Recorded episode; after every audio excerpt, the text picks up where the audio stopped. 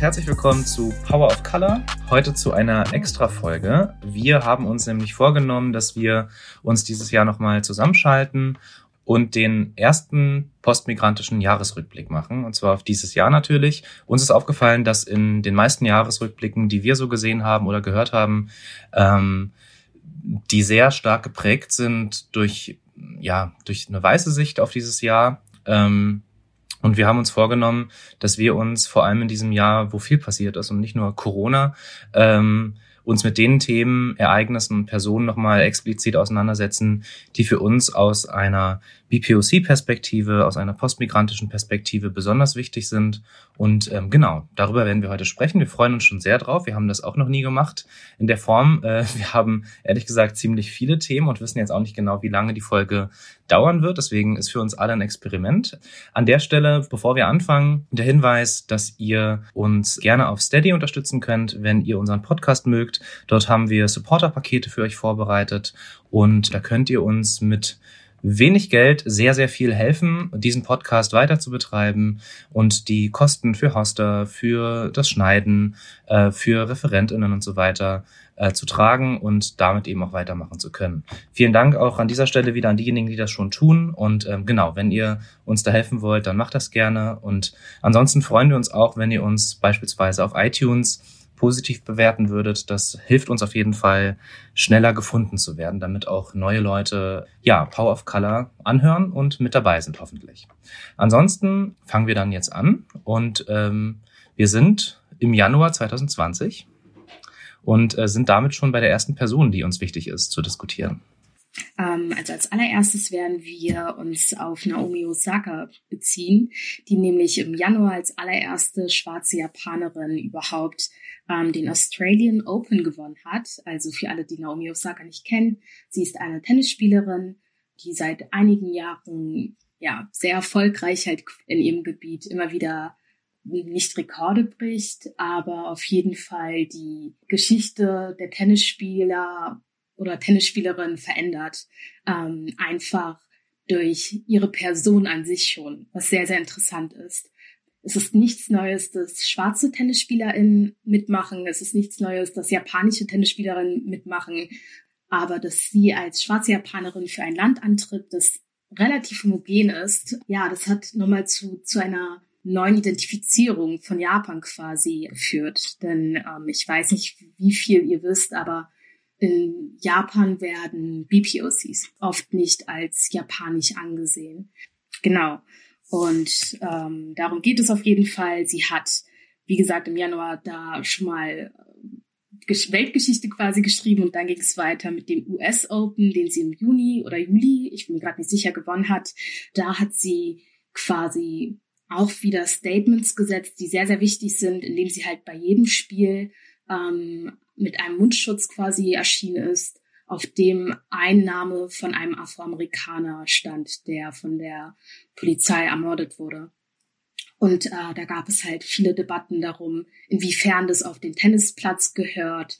Ähm, es gab Debatten darum, als was sie sich identifiziert und was da, glaube ich, sehr wichtig ist. Was ich sehr interessant fand, war, dass sie meinte, dass sie halt eben sich nicht entscheiden muss, ob sie auf dem Tennisplatz nur Tennisspielerin ist, ob sie nur Japanerin ist oder nur schwarz, denn sie ist alles in einem und ähm, das zeigt auf jeden Fall die Vielfalt, die sie da mitbracht, mitgebracht hat und ähm, ja, es sind wichtige Statements, glaube ich, für viel, nicht nur für die asiatische Community, sondern auch für die schwarze Community und ähm, für, für die Politik an sich. Absolut. Und ich finde auch, dass ähm, sie eben das Beste draus gemacht hat von, also dass sie in der Öffentlichkeit steht als Mensch, der oder die in der Öffentlichkeit steht, versucht sie halt Aufsehen für Themen zu ja herzustellen, indem sie halt Masken trägt mit den Namen. Ne? Und das ist ja schon ein politisches Zeichen, dass natürlich dadurch auch vielleicht mehr gehört werden kann von weiteren Personen. Ich glaube, äh, zwei Aspekte finde ich da total spannend. Das eine ist sozusagen,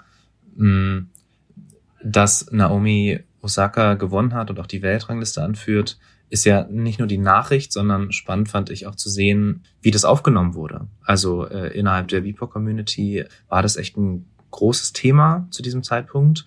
Und ich, da frage ich mich halt, okay, wofür spricht es eigentlich? Und ich glaube, dass dass das natürlich ganz viel auch Sehnsuchtsmoment ist ähm, äh, und äh, aber das füllt sie, also dieser Sehnsuchtsmoment, den füllt sie natürlich auch durch ihre politische Haltung.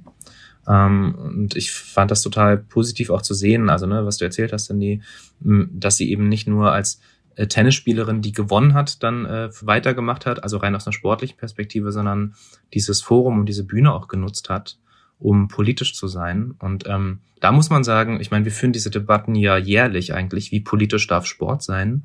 Und das ist auch, glaube ich, ein absolutes Positivbeispiel, ähm, wo es einige übrigens gibt. Ne? Auch Lewis Hamilton, Formel-1-Fahrer, hat sich ganz doll äh, im Zuge der Black Lives Matter-Bewegung ja politisch positioniert und ähm, da gibt es, glaube ich, zahlreiche Beispiele aus dem, aus dem Sport und auch, auch der Sport tut gut daran, äh, jetzt gar nicht nur aus einer antirassistischen Perspektive. Wir haben das ja auch immer wieder, wenn es um Olympia äh, geht und um Menschenrechte, dass äh, dann immer wieder die Debatte kommt, naja, Sport ist ja nicht politisch und ich glaube, so einfach kann sich das ja kein Sport und auch kein Sportverband eigentlich machen. Ja, und vielleicht dazu auch noch ähm, aus einer feministischen Sichtweise war es auch sehr interessant, wie im Zuge ihres, ähm, ihres Sieges mit Serena Williams umgegangen wurde. Die hat ja in den letzten, also nicht nur in den letzten Jahren quasi, seit Anfang, seit Beginn ihrer ähm, Karriere kämpft sie mit vielen, vielen Vorurteilen.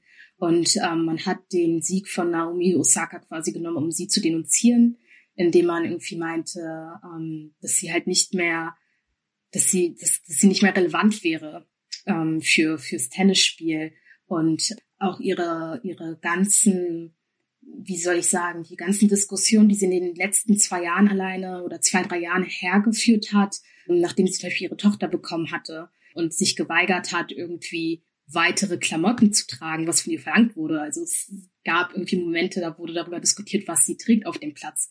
Das haben Leute miteinander verknüpft und meinten da irgendwie von wegen sagen zu können, dass diese ganzen politischen Sachen sie abgelenkt hätten vom Tennisspielen, was halt überhaupt nicht stimmt. Und ich fand die Reaktion von Naomi Osaka super gut. Sie meinte, dass sie ohne Frauen wie ähm, Serena Williams nicht auf dem Platz stehen würde. Also finde ich halt auch diese Solidarität ihren Vorgängerinnen oder ihren Kolleginnen gegenüber absolut bemerkenswert. Ich glaube, sowas braucht man auf jeden Fall auch im Sport viel mehr, weil nicht nur im Tennisspiel, sondern überall wird diskutiert oder wird, wird es so gehandhabt, als ob es nur eine Top-Frau geben kann und ähm, nur eine top-schwarze Frau. So. Und darum müssen sich oder damit müssen sich viele, viele ähm, Spielerinnen auseinandersetzen. Das, diese Debatte hat Naomi Osaka auch nochmal herbeigeführt. Ja, es ist wieder so ein Beispiel für äh, so ein strukturelles rassistisches Problem. Ne? Es ist halt Platz für ein Musterbeispiel. Und that's it. Vor allem im Tennis, was ja immer noch auch sehr weiß geprägter Sport ist. Ja, findet man immer wieder so eine Beispiele. Jetzt sind wir beim 19. Februar und zwar wurde da ein rechtsterroristischer Anschlag in Hanau verübt. Unter anderem stürmte der Täter eine Shisha-Bar am Heumarkt in Hanau, wo er zunächst vier Menschen getötet hat. Danach erschoss er weitere fünf Personen in der Nähe eines Kiosks. Und die Polizei kannte, also der Täter war wohl polizeibekannt. Ähm, man wusste, dass er zwei Waffen hat und ähm, dass er halt eine rassistische, aber auch verschwörungsideologische Einsichtsbild, ein Weltbild hatte. Und ähm, gestorben sind Willi, Sedat, Fatih, Ferhat, Gökhan, Mercedes, Kaloyan, Hamza, Said. Und wenn ich diese Namen ausspreche, kriege ich Gänsehaut und werde ganz schnell emotional, weil ich weiß, dass meine Community dadurch auch total betroffen ist und war und dass auch dieser Terroranschlag zeigt, ähm, dass Rassismus halt Gift für unsere Gesellschaft ist und Rassismus auch töten kann. Ja, Marcel. Ja, also ich glaube, ähm, abgesehen davon, dass es natürlich eine unsagbare Tat ist, ähm, glaube ich, jetzt so traurig es klingt, aus einer, aus einer BIPOC-Perspektive ist es aber auch gleichzeitig immer wieder so, so eine Mischung aus Entsetzen und Trauer, Wut und gleichzeitig jedes Mal, und ich, ich finde es immer ganz erschreckend, auch an mir selbst zu sehen, so eine Art, ähm, also dass man nicht überrascht ist. So, ne? Und ähm, Ich glaube, das ist ein ganz wichtiger Punkt äh, in der Debatte, mh, mm, dass immer wieder, wenn es rechtsextremistische Anschläge, Morde gibt, dass du immer wieder in der Debatte, ja, wird halt gesagt, äh, oft, das waren psychisch labiler Einzeltäter und dieses dieses dieses Einzeltaten-Narrativ äh, wird immer wieder bedient und aus einer aus einer BIPOC-Perspektive ist es halt genau das Gegenteil. So. Also für uns ist das keine Einzeltat, für uns ist es auch kein Einzelfall. Also wir haben so viele Beispiele für rechtsextremistischen, für rassistischen Terror in Deutschland. Und ich meine, da gibt es auch einfach Namen, die, die von Ereignissen, die einfach auch so sehr in der Geschichte Deutschlands, vor allem in der neueren Geschichte verankert sind. Rostock-Lichtenhagen, Mölln, Solingen, alles, was der NSU getan hat. Ne? Generell, dass wir seit der Wende mh, rund 200 Menschen haben, die durch ähm, Nazis ermordet wurden. Das sind alles Dinge, die aus einer antirassistischen Perspektive, aus einer migrantischen Perspektive, ähm, ist das leider, also Alltag. So, dass wir darüber reden, ist Alltag und gleichzeitig bin ich immer wieder erstaunt darüber, wie, wie isoliert sowas besprochen wird in der Öffentlichkeit, ähm, wenig in, in, vor dem Hintergrund dessen, was sozusagen das strukturelle Problem ist und immer wieder auch die Täter entschuldigt werden. Also im Sinne von, naja, psychisch labil, ähm, auch immer wieder ganz schnell die, das Dementieren von, äh, von Ermittlungsbehörden, das hat nichts zu tun mit äh, rassistischen, rechtsextremen Einstellungen. Ich glaube, so mittlerweile dreht sich da auch was. Also in diesem Jahr findet, hat ja ganz viel Debatte darüber stattgefunden. Aber in Hanau ähm, äh, ist es, glaube ich, auch dem zu verdanken, dass äh, die Angehörigen, die aktiven Szene vor Ort ganz aktiv war und immer wieder auch klar hat, Hanau war kein Einzelfall und es müssen endlich Konsequenzen daraus gezogen werden.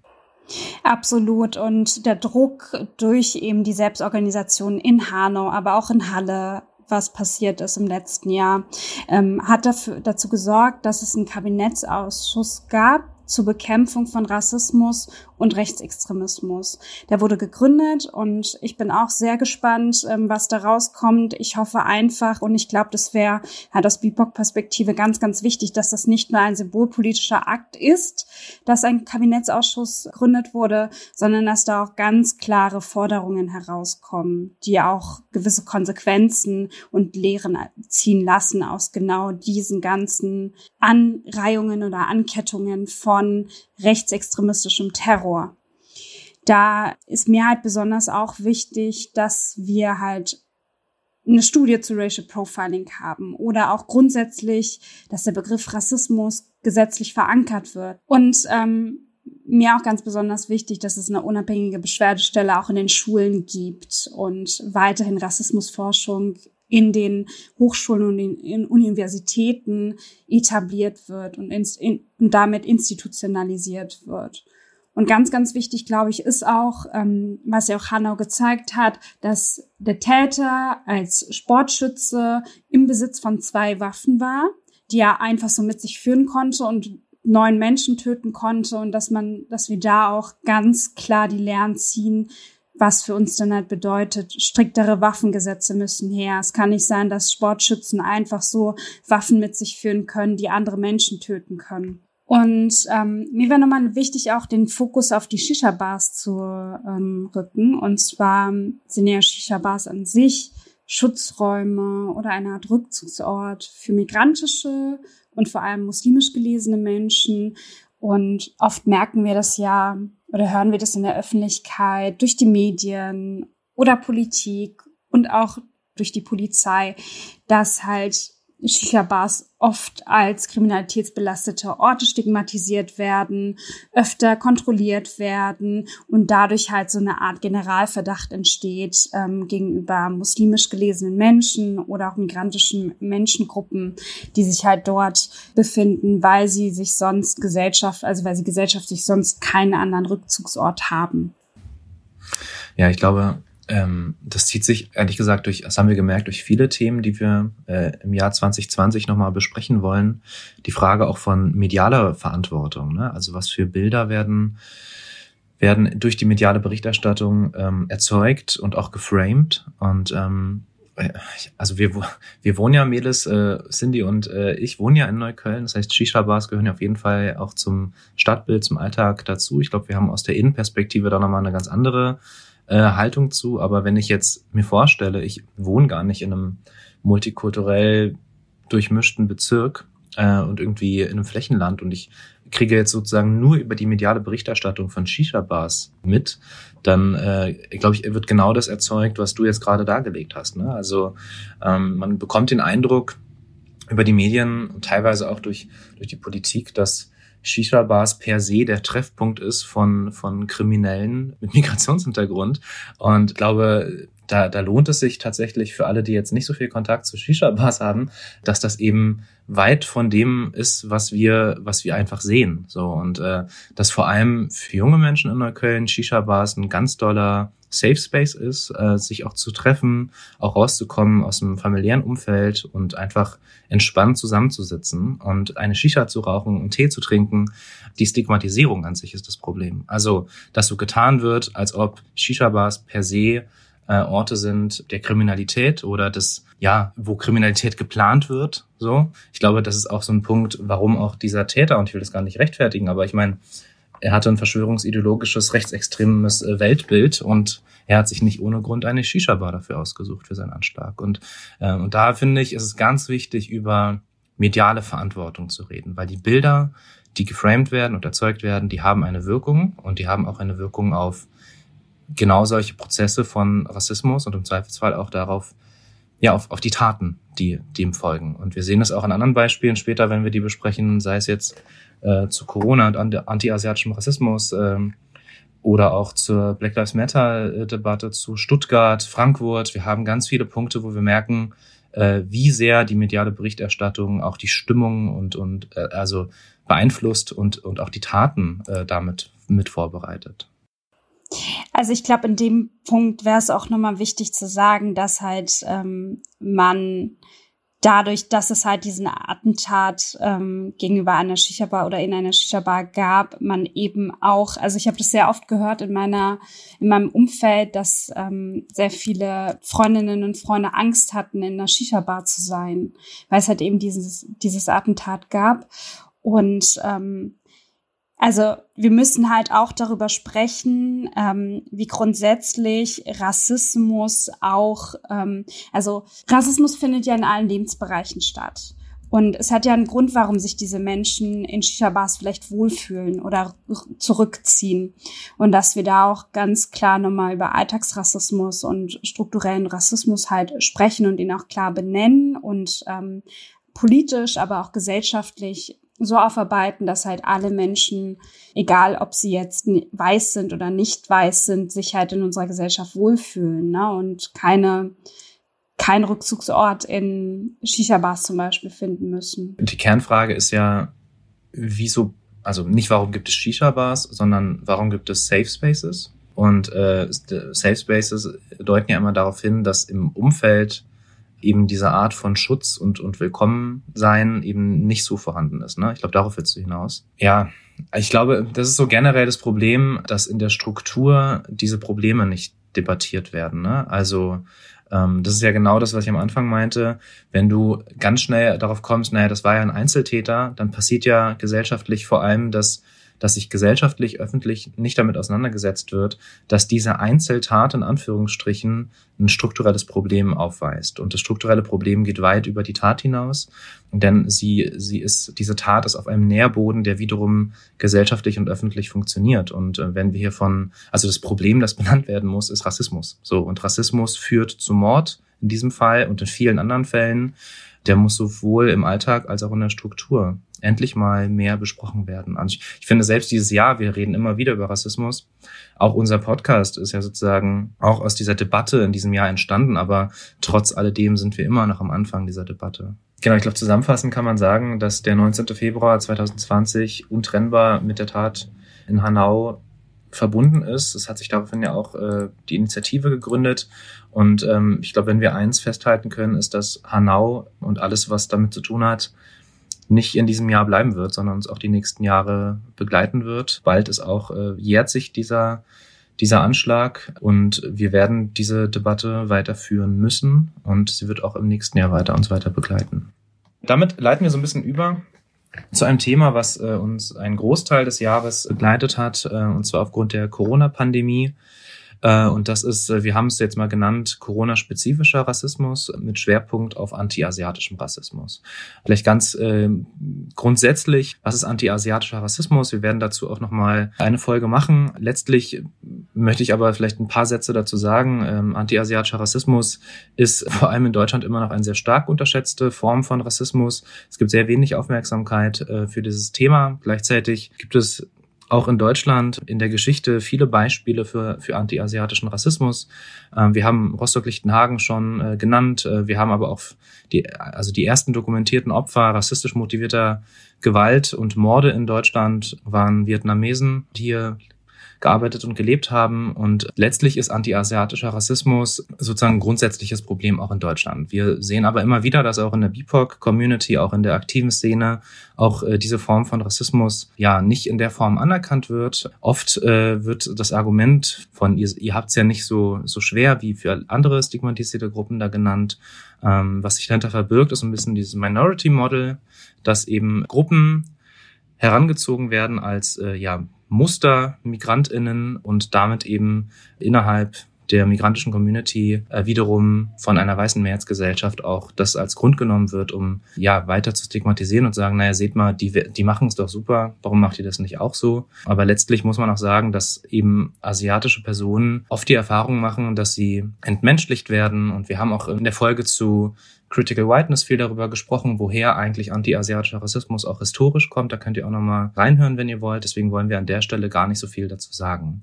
Das Bundesministerium für Inneres sieht äh, Rassismus, der asiatisch gelesene Menschen betrifft, nicht als Problem an, also jedenfalls äh, Stand 2020, äh, und das sind vielleicht mal so ganz grundsätzliche Dinge, die man dazu sagen muss. Die Analyse, die wir schon haben, ist, dass anti-asiatischer Rassismus existiert und das ist ein Problem der Gesellschaft.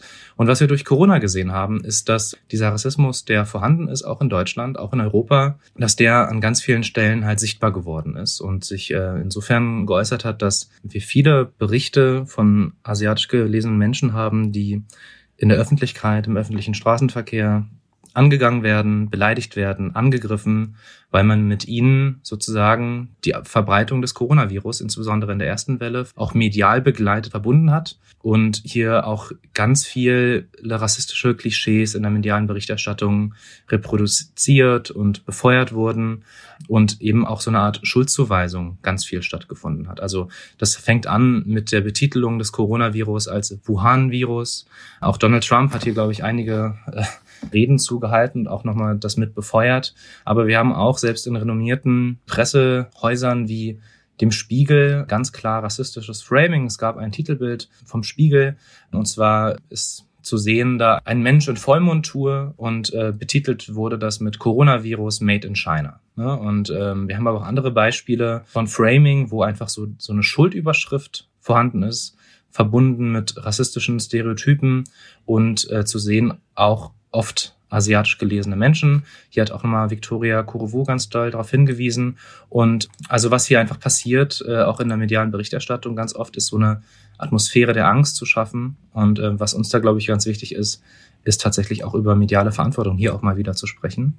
Aber das machen wir gleich. Ich will noch auf einen Aspekt hin, äh, was ich in diesem Jahr nämlich dann auch im Zuge dieser Erfahrung, die viele asiatisch gelesene Menschen vor allem in Deutschland gemacht haben, aber auch in Österreich und in anderen Ländern, ist in Deutschland die Initiative Ich bin kein Virus.org, die Victoria Korovo ins Leben gerufen hat. Das ist eine Online-Plattform für Betroffene und äh, die gleichzeitig auch Überblick über Hilfsangebote und Ansprechpartner gibt. Uns war dann nochmal ganz wichtig, ähm, das auch mal in den Vordergrund zu rücken, weil für uns zum Beispiel, äh, so wie wir das in diesem Jahr wahrgenommen hat, haben, eine ganz große, also eine ganz wichtige Plattform, eine ganz wichtige Initiative ist, aber zum anderen auch einen ganz großen Beitrag Beitrag dazu geleistet hat, dass sich asiatisch gelesene Menschen in Deutschland auch politisieren und hörbarer zu Wort melden. Und dass eben dieses Thema anti-asiatischer Rassismus, was uns, glaube ich, auch nach Corona dadurch noch weiter begleiten wird, damit eben auch auf die Tagesordnung gekommen ist.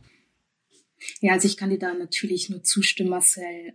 Ich kann dazu eigentlich nicht mehr viel sagen, außer dass ich es super bemerkenswert finde, einfach, wie schnell die asiatische Community einfach über Social Media auch mit, mit so vielen Erlebnissen gearbeitet hat. Also es nimmt nämlich, es braucht Mut, einfach öffentlich zu erzählen, was man erlebt. Vor allem, wenn man so viel Gegenwind bekommt, wie es halt am Anfang vor allem einfach war.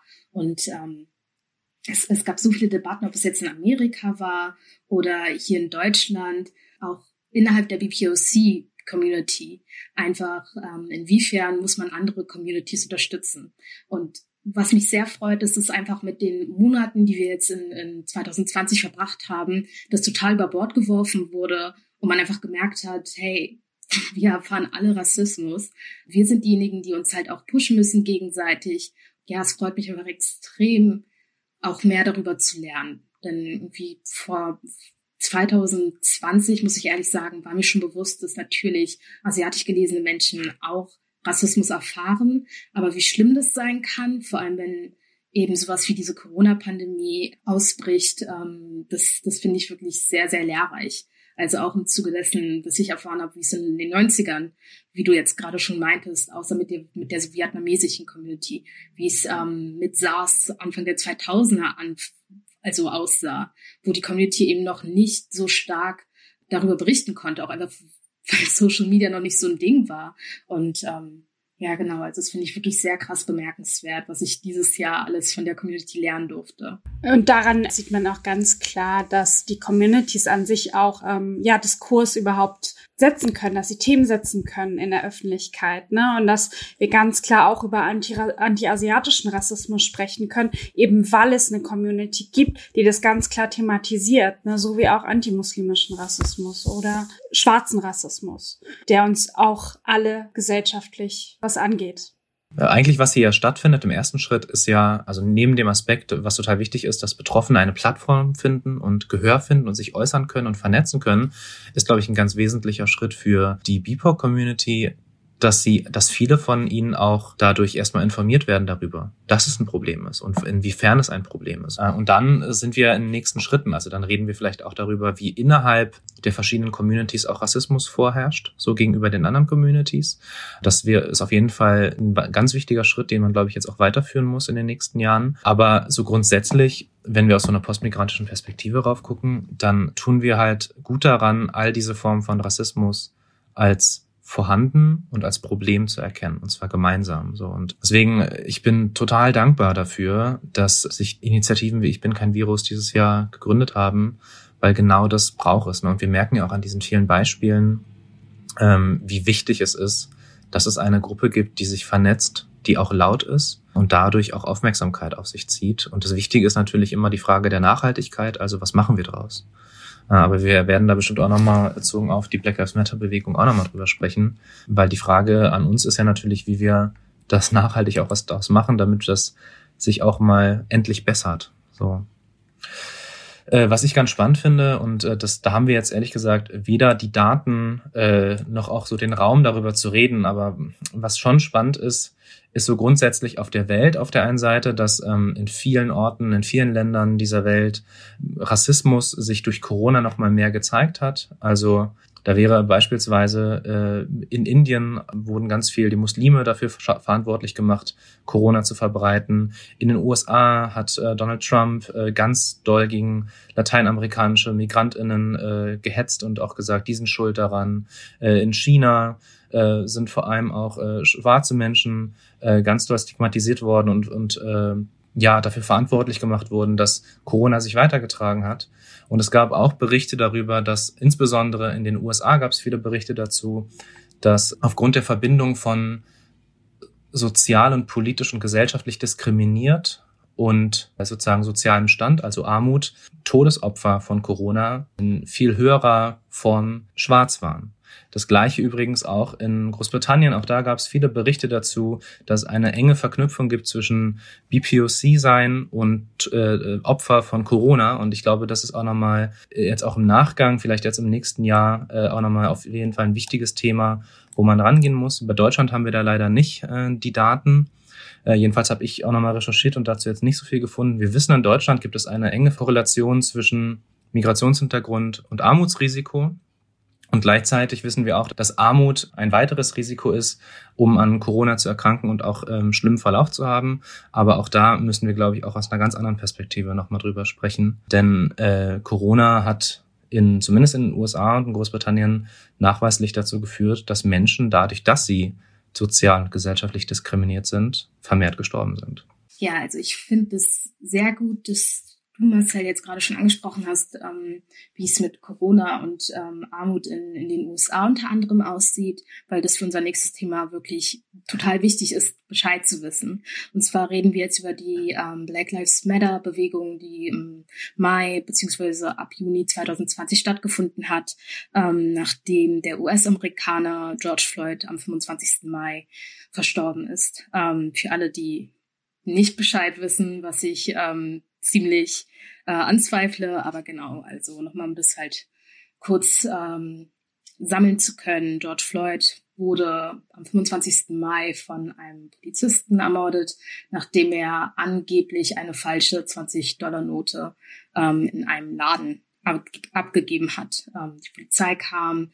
Es gab Videoaufnahmen, die wirklich sehr schwerwiegend sind. Also ähm, genau, wo man dann sieht, dass drei bis vier Polizisten um ihn herumstanden. Ähm, und irgendwann hat sich halt ein Polizist auf seinen Nacken ge gesetzt und ähm, für acht Minuten 46 Sekunden waren wir in dieser Position und in der Zeit ist George Floyd leider verstorben. Ähm, und daraufhin gab es sehr große weltweite Demonstrationen. Ähm, ich bin immer noch ein bisschen erstaunt, um ehrlich zu sein, wie wie übergreifend ähm, diese Reaktion war. Auf jeden Fall muss man da halt einfach bedenken, weil ich mich irgendwie mit Diskussionen, die ich mit, mit anderen Menschen hatte, ähm, einfach bemerkt habe, wie wenig Leute über die Situation von Afroamerikanern in den USA Bescheid wissen. Und zwar war meistens die Reaktion, und das haben wir auch in den Medien gesehen, also dann wurde halt davon berichtet, dann wurde gleich danach darüber berichtet, äh, wie viele Strafdelikte er eigentlich hatte, was in diesem Fall äh, also ich weiß nicht, wie man versuchen kann, das damit einfach zu äh, begründen. Denn klar, er war kein Engel und das hat auch kein Mensch gesagt, aber er war ein Mensch, der wegen einer falschen 20-Dollar-Note, und das konnte man nicht mal beweisen, sein Leben gelassen hat. Und ähm, ich glaube, die Reaktion bei ihm war so stark einfach, weil Leute im, Mai, im Juni schon mitten in der Pandemie waren. Es haben etliche Menschen, äh, die meisten davon Afroamerikaner, ihren Job verloren, ähm, haben monatelang auf Staatshilfe gewartet. Ähm, sind viele Afroamerikaner an Corona erkrankt und ähm, auch verstorben, einfach weil die Armut in dieser Community so groß ist. Und dann kam halt dieser Fall. Und im, im Februar hatte man den Fall mit Breonna Taylor und gleich danach mit Ahmed Arbery und dazwischen endlose etliche andere Fälle, in der die African Community, African American Community einfach zurückstecken musste.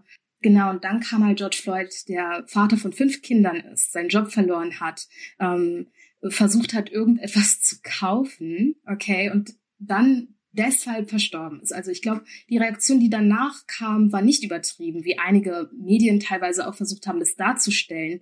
Es war, das ist angestaute Frustration gewesen, die sich entladen hat. Und ähm, dadurch ist, glaube ich, George Floyd, also in dem Sinne ist er einfach ein gutes Symbol dafür gewesen, wie es halt den Menschen in Amerika ähm, ging und auch immer noch geht. Und äh, genau bemerkenswert ist, wie gesagt, halt einfach, dass wir auch in Deutschland etliche Demonstrationen hatten, auch in einem, ich glaube, so große oder so viele Teilnehmer hatten wir davor noch nie. Ja, genau. Das, was du gesagt hast, ist sehr, sehr bezeichnend, vor allem, ähm, dass beispielsweise das Opfer, in dem Fall George Floyd, der ja von der Polizei ermordet wurde, als ähm, böse und kriminell dargestellt wird.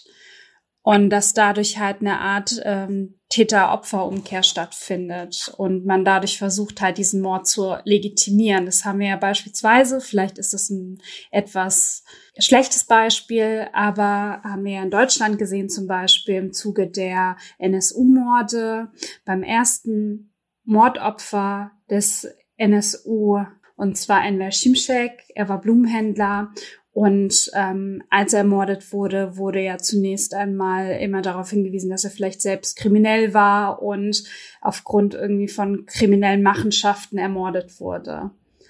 Und ähm, daran können wir ja auch erklär, äh, erkennen, dass das echt problematisch ist, dass, dass halt Gesellschaft und auch Medien versuchen, aus den Opfern erstmal Täter zu machen, um halt diese ganze Thematik ne, an Rassismus auch zu verschleiern. Ja, es ist auch eine Form von Abwehrmechanismus, ein Stück weit. Was ich total, äh, also ich meine, was, was glaube ich in der Bewertung der Black Lives Matter Bewegung, die ist ja jetzt auch nicht vorbei oder so, aber in diesem Jahr, glaube ich, muss man schon sagen, dass die halt nicht nur in den USA total politisiert hat, sondern halt eben auch bei uns. Und ich glaube, so äh, total spannend, ich meine, äh, auf der Straße zu sehen, wer da alles mit dabei war. Ne? Also dass eben nicht nur aus einer schwarzen, betroffenen Perspektive äh, Menschen da waren, sondern wirklich aus jeglichen Communities, ähm, viele auch, viele weiße Menschen, die mit dabei waren. Und was mir aber aufgefallen ist, ist, dass es vermehrt junge Leute sind. Also ganz, ganz stark, ganz, ganz viel junge Menschen, die eben auch diesen, diesen Anlass, und ne, man könnte jetzt sagen, was hat denn der Rassismus in den USA gegenüber Schwarzen mit uns zu tun, dass das eben auch ganz viel ausgelöst hat hier bei jungen Menschen und damit auch ganz doll die Themen Alltagsrassismus, struktureller Rassismus, ähm, den man, der erfahrbar ist hier äh, für junge Menschen. Und ich meine, junge Menschen sind in Deutschland nun mal vor allem auch Menschen mit Zuwanderungsgeschichte, äh, sind BPOCs, vor allem in den Großstädten. Und wir haben in den Großstädten gesehen, wie viele Menschen auf der Straße waren. Und das hat für uns unglaublich viel in der Debatte getan, dass das hier rübergeschwappt ist. Und ähm, die Frage ist hier auch natürlich wieder, was ist die der Nachhaltigkeit, wie werden wir weiter darüber diskutieren. Aber für uns drei würde ich sagen, war das absolut vitalisierend und man hatte auch so, abgesehen von, von diesem schlimmen Ereignis und dieser unmenschlichen Tat, war das auch total ermutigend. Nicht nur ermutigend, sondern es war halt auch, ähm, finde ich, bezeichnend, also total schön mit anzusehen, dass auch andere Communities halt mit sich mit solidarisiert haben und mitgelaufen sind und ähm, dieses Ereignis auch ebenso einschneidend empfinden und weiterhin auch gegen Rassismus kämpfen wollen, gemeinsam, auch hier in Deutschland. Melis, du meintest ja vorhin auch, ähm, dass diese Täter-Opfer-Umkehr total ähm, interessant. Und ich glaube, also viele wissen davon ja auch schon Bescheid. Es wurde nicht erst dieses Jahr diskutiert, aber was ich wirklich sehr wichtig fand, war, dass ähm, diese Diskussion auch in Deutschland angewandt wurde, wenn es zum Beispiel um die ähm, Hanau-Opfer ging. Und das war mir wirklich sehr wichtig, ähm, dass es dann nochmal öffentlich diskutiert wurde, ähm, weil wenn man sich halt irgendwie nochmal Interviews mit den Eltern anschaut oder den Angehörigen von den verstorbenen und naja, ermordeten Menschen, ähm, merkt man da schon, äh, wie krass es, also was es für Auswirkungen auf äh, BPOC-Communities hat. Dass man erklären muss, also ich werde es niemals vergessen, wie die Mutter von einem der Ermordeten ein Interview gegeben hat und äh, nicht nur ein, sondern verschiedenen in der Zeitung, im Fernsehen und jedes Mal gesagt hat, mein Sohn hat nichts gemacht, er hatte keine Vorstrafen, er hatte einen Job, er war ein guter Mann. Und also dass eine Mutter von, von ihrem ermordeten Sohn so sprechen muss, als würde sie ihn verteidigen müssen, ähm, gegen Menschen da draußen, die ja wirklich tatsächlich kamen mit, naja, der war bestimmt kein Engel. Das ist unglaublich einfach. Und ich finde es so wichtig, dass halt diese Debatten aufgemacht werden, ähm, damit wir einfach daraus lernen und das auch erkennen, was da gemacht wird. So oder was für Druck auf, auf BPOC-Communities lastet. Wollen wir auch nochmal darüber sprechen, ähm, was die, was alles im Zuge der Black Lives Matter Bewegung auch in Amerika passiert ist. Und zwar gab es ja den friedlichen Protest zunächst im Zuge der Mordung von George Floyd. Und dann ist es auch so ein bisschen übergeschwappt, ne, dass es, dass es beispielsweise in unterschiedlichen Städten ja auch Gewalt gab. Mhm.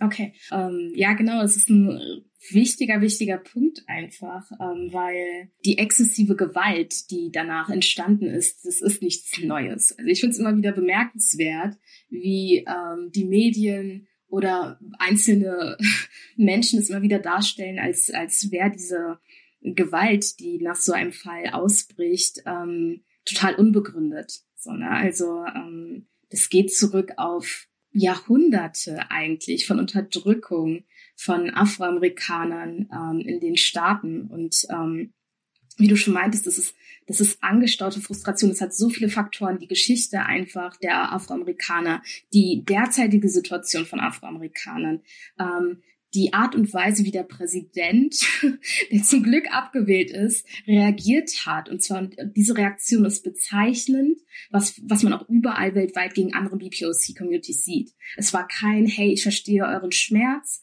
und lasst uns gemeinsam ein, äh, eine Lösung finden. Es war ein, ähm, diese, diese Menschen machen was kaputt. Diese Menschen ähm, nutzen die Situation, um ähm, unbegründete Aggression auszulassen. So, und das ja dann auch schon mit der, mit der National Guard quasi gedroht hat. Also es war schon wieder dieses, es war sehr, sehr wichtig, einfach um zu sehen, dass Afroamerikaner immer noch nicht als Teil der Gesellschaft gesehen werden, sondern dass sie quasi eine Position in der Gesellschaft haben, in der es heißt, entweder ihr seid ruhig oder ihr seid unsere Feinde. Und so kam es halt rüber. Also es kamen kaum Mitleidsbekundungen von SenatorInnen, wie auch immer. Es war direkt dieses, ähm, ja, es ist doof gelaufen, aber ihr nutzt die Situation aus und ihr bedroht die andere Gesellschaft, die friedliche Gesellschaft. Und mit dieser friedlichen Gesellschaft war halt die weiße Gesellschaft gemeint. So und ähm, das war krass einfach, wie mit der Situation umgegangen wurde. Vielleicht nur einen Satz und vielleicht als Frage formuliert an Cindy die, diese Debatte zwischen, auch in der schwarzen Bewegung, zwischen friedlicher Protest und auch Militanz oder Rechtfertigung von Militanz, ist ja auch ehrlich gesagt eine lange Debatte, die stattfindet. Ne? Also abgesehen davon, dass wir jetzt hier von, von Außenzuschreibung und, und Verurteilung reden, ist es ja auch jetzt eine, die, die seit Jahrzehnten stattfindet. Also spätestens äh, zwischen Martin Luther King und Malcolm X, so dieser große Streit, in welche Richtung geht die schwarzen Bewegung äh, als Bürgerrechtsbewegung. Hat das auch damit zu tun oder reden wir wirklich nur von einer Debatte, die von außen kam, sozusagen, um, um eine Bewegung zu, ja, zu diskreditieren oder wie ist da deine Einschätzung? Genau, es gibt halt, wie du schon meintest, es geht alles zurück auf ähm, die Ausschreitung, sage ich jetzt mal, in den 60er und 50er Jahren und ähm, auch quasi Diskussion schon während der Harlem Renaissance quasi. Ähm, wie gehen Afroamerikaner mit dieser Bürde um, dass sie, dass die Vorfahren verschleppt wurden, da drin sind und sie nicht als manchen akzeptiert werden, egal wie sehr sie versuchen, sich zu integrieren. Und das zieht sich halt, halt einfach bis heute rein.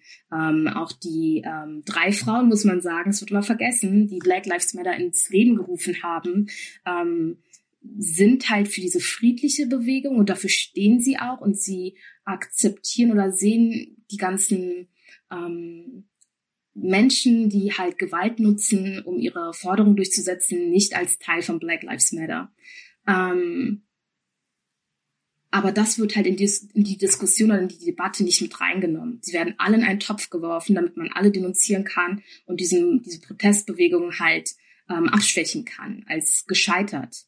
Also man versucht andauernd wichtige ähm, Bewegungen als gescheitert ähm, darzustellen und ähm, denn eine gescheiterte Demonstration, also die können keine Forderung stellen. So.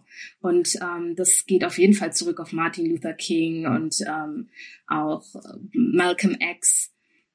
Und was glaube ich auch, also die Black Panther Party auch, was auch sehr wichtig, glaube ich, ist, ist einfach, dass äh, dieses Jahr auch endlich darüber gesprochen wurde, warum die Polizei vor allem als ähm, so gefährlich angesehen wird. Ähm, und zwar diese, die Polizei wurde erst in den 60er Jahren, nachdem halt die Black Panther Party quasi hochkam und ähm, mehr schwarze AktivistInnen auf die Straße gingen, äh, die wurden militarisiert quasi. Die wurden ähm, ausgestattet mit äh, schwereren Waffen, es wurde aufgestockt und es waren nur weiße PolizistInnen quasi. Also eigentlich braucht man nicht mehr gendern, es waren weiße Männer, die ähm, quasi aufgestockt wurden, um die schwarzen Proteste niederzuschlagen. Und daher kommt auch dieser krasse Dissens zwischen diesen beiden Gruppen. Also das haben wir hier in Deutschland zum Beispiel gar nicht. So die Polizei ist, so wie sie jetzt gerade ist, eine militante Gruppierung gegen schwarze Leute und gegen Proteste. Also ja, genau nochmal, um das zusammenzufassen, 2020 war auf jeden Fall wieder sehr wichtig für die Black Lives Matter Bewegung und hat super krasse globale Auswirkungen gehabt. Und ich finde, ähm, klar gab es jetzt noch keine ähm, guten Resultate daraus. Die meisten Polizistinnen, die ähm, angeklagt wurden in den verschiedenen Fällen, wurden fast alle freigesprochen. Ähm, aber die Diskussion hat sich einfach nochmal verändert. Und ich finde das auch in Deutschland super wichtig. Ich finde, ich hoffe, wir gehen nicht wieder zurück auf die Frage, ob es Rassismus gibt, sondern wir bleiben jetzt dabei zu sagen, ja, es gibt Rassismus. Ähm, wie zeigt er sich? Wie kann man dagegen vorgehen? Ähm, und das auch der letzte Kabarettist, sage ich jetzt mal, das mitbekommen hat und sich in Zukunft davor hütet, ähm, Aussagen zu treffen, die einfach super unreflektiert sind, damit wir auch endlich vorankommen mit, mit unseren Forderungen. Ja, auf jeden Fall. Also ich finde auch so wichtig, dass man eben nicht mehr darüber diskutiert, eigentlich, ob es Rassismus gibt, sondern inwiefern er sich äußert. Ob besagter Kabarettist sich nicht mehr dementsprechend äußert, äh, das schauen wir mal. Ich bin ein bisschen skeptischer. Ich habe das Gefühl, das ist natürlich auch eine super Einladung, um wieder Aufmerksamkeit zu generieren. Aber ähm, naja, reden wir jetzt an der Stelle vielleicht nicht über fragile Männlichkeit. Ähm, wir gehen über zum Thema auch äh, hohe Wellen geschlagen hat in diesem Jahr, ähm, und zwar verbunden mit den beiden Orten Stuttgart und Frankfurt. Und wir fangen an mit Stuttgart, nämlich ähm, die Nacht vom 20. auf den 21. Juni. Genau, also die Randale in Stuttgart sind, glaube ich, ein bisschen untergegangen in den äh, letzten Monaten, aber es ist super, super wichtig. Ähm, und zwar genau einfach nur als Zusammenfassung. Ähm, es hatte schon im Mai Ausschreitungen gegeben von mehreren hundert Menschen in Stuttgart Mitte war das, glaube ich, ähm, die Auseinandersetzungen mit der Polizei hatten, aber die konnten relativ schnell aufgelöst werden. Ähm, ähm, auf der Nacht von 20. Juni auf den 21. Juni ist es dann wirklich zu krassen Randalen einfach gekommen. Und zwar wurde ein 17-Jähriger von der Polizei äh, kontrolliert. Es war wohl eine Drogenkontrolle und die Polizei wurde anschließend von 200, 300, 400 Leuten umringt, die sich mit diesem Jungen solidarisieren wollten. Und es gab äh, körperliche Auseinandersetzungen. Es gab, ähm, also da wurden Geschäfte kaputt gemacht. Es war wirklich schrecklich. Ähm, da wurden Sachen gerufen wie ACAP, also da sieht man auch die Verbindung zu den Demonstrationen in ähm, Amerika, wobei man wirklich sagen muss, ähm, ideologisch gab es einfach überhaupt keinen Zusammenhang. Und wir wollen auch am Anfang sagen, wir solidarisieren uns nicht mit der Aktion, die da stattgefunden hat. Wir verurteilen das wirklich scharf. Aber was wirklich wichtig ist, ist die Debatte, die danach ähm, entstanden ist. Und das ist super wichtig auch einfach, weil das hier in Deutschland stattgefunden hat und wir müssen darüber sprechen. Viele erinnern sich vielleicht auch an den Titel der Bildzeitung, äh, die die Stuttgarter Krawallnacht betitelt hat mit, äh, also bezogen auf diejenigen, die festgenommen wurden, zwölf Ausländer, neun Deutsche, drei Deutsche mit Migrationshintergrund. Und äh, schon wieder haben wir die Debatte ähm, spätestens da geführt, ähm, ja, die der Zugehörigkeit und, und die Ethnisierung von, von Gewalt. Ähm, denn die große Frage, die sich da natürlich aufwirft, ist, mh, hm, was hat äh, der Migrationshintergrund zu tun mit, mit Gewalt? Und genauso wurde die Debatte leider geführt. Man muss dazu sagen, die Stadt Stuttgart hat einen Migrationsanteil von 45 Prozent. So, also äh, vielleicht noch so viel dazu. Und eine Sache, die auch nochmal wichtig ist, die dann auch heiß diskutiert wurde, war die der sogenannten Stammbaumforschung der Polizei. Die Polizei hat nämlich deutschlandweit nachprüfen lassen, ob bei elf beschuldigten Deutschen Mutter oder Vater oder beide Zugewanderte sind. Und äh, das ging dann äh, sozusagen öffentlich sehr stark rum. Betitelt, betitelt wurde das äh, mit dem mit dem Begriff der Stammbaumforschung, die da betrieben wird, die natürlich historisch höchst fragwürdig ist. Genau, Medes, wie hast du das denn wahrgenommen, diese ganze Debatte um Stuttgart? Ähm, ich finde die Debatte ein bisschen überzogen, dass man jetzt über die Abstammung ähm, von bestimmten Personen und Menschengruppen ähm, versucht zu recherchieren. Also ich finde, da sollte die Aufgabe einer wehrhaften Polizei eher die sein, ja, weiter Personen zu schützen oder weiter Prävention anzuwenden, als dass man sich jetzt irgendwie eine Menschengruppe an Männern oder eine Menschengruppe vornimmt und ähm, ja, mal schaut, ähm, was für einen Hintergrund sie haben. An sich zeigt mir das halt einfach nochmal, dass es jungen Menschen gegenüber in unserer Gesellschaft eher Vorurteile gibt und dass man sie eher skeptischer ansieht und ähm, wenig Toleranz dem gegenüber haben, was ähm, junge Menschen für Bedürfnisse haben, beispielsweise auch in der Corona-Pandemie. Sie sind ebenso betroffen von diesen Einschränkungen wie wir alle wie alle Menschen und Personengruppen. Und ähm, sie haben halt weniger Rückzugsorte dadurch, dass sie nicht so viel rausgehen können.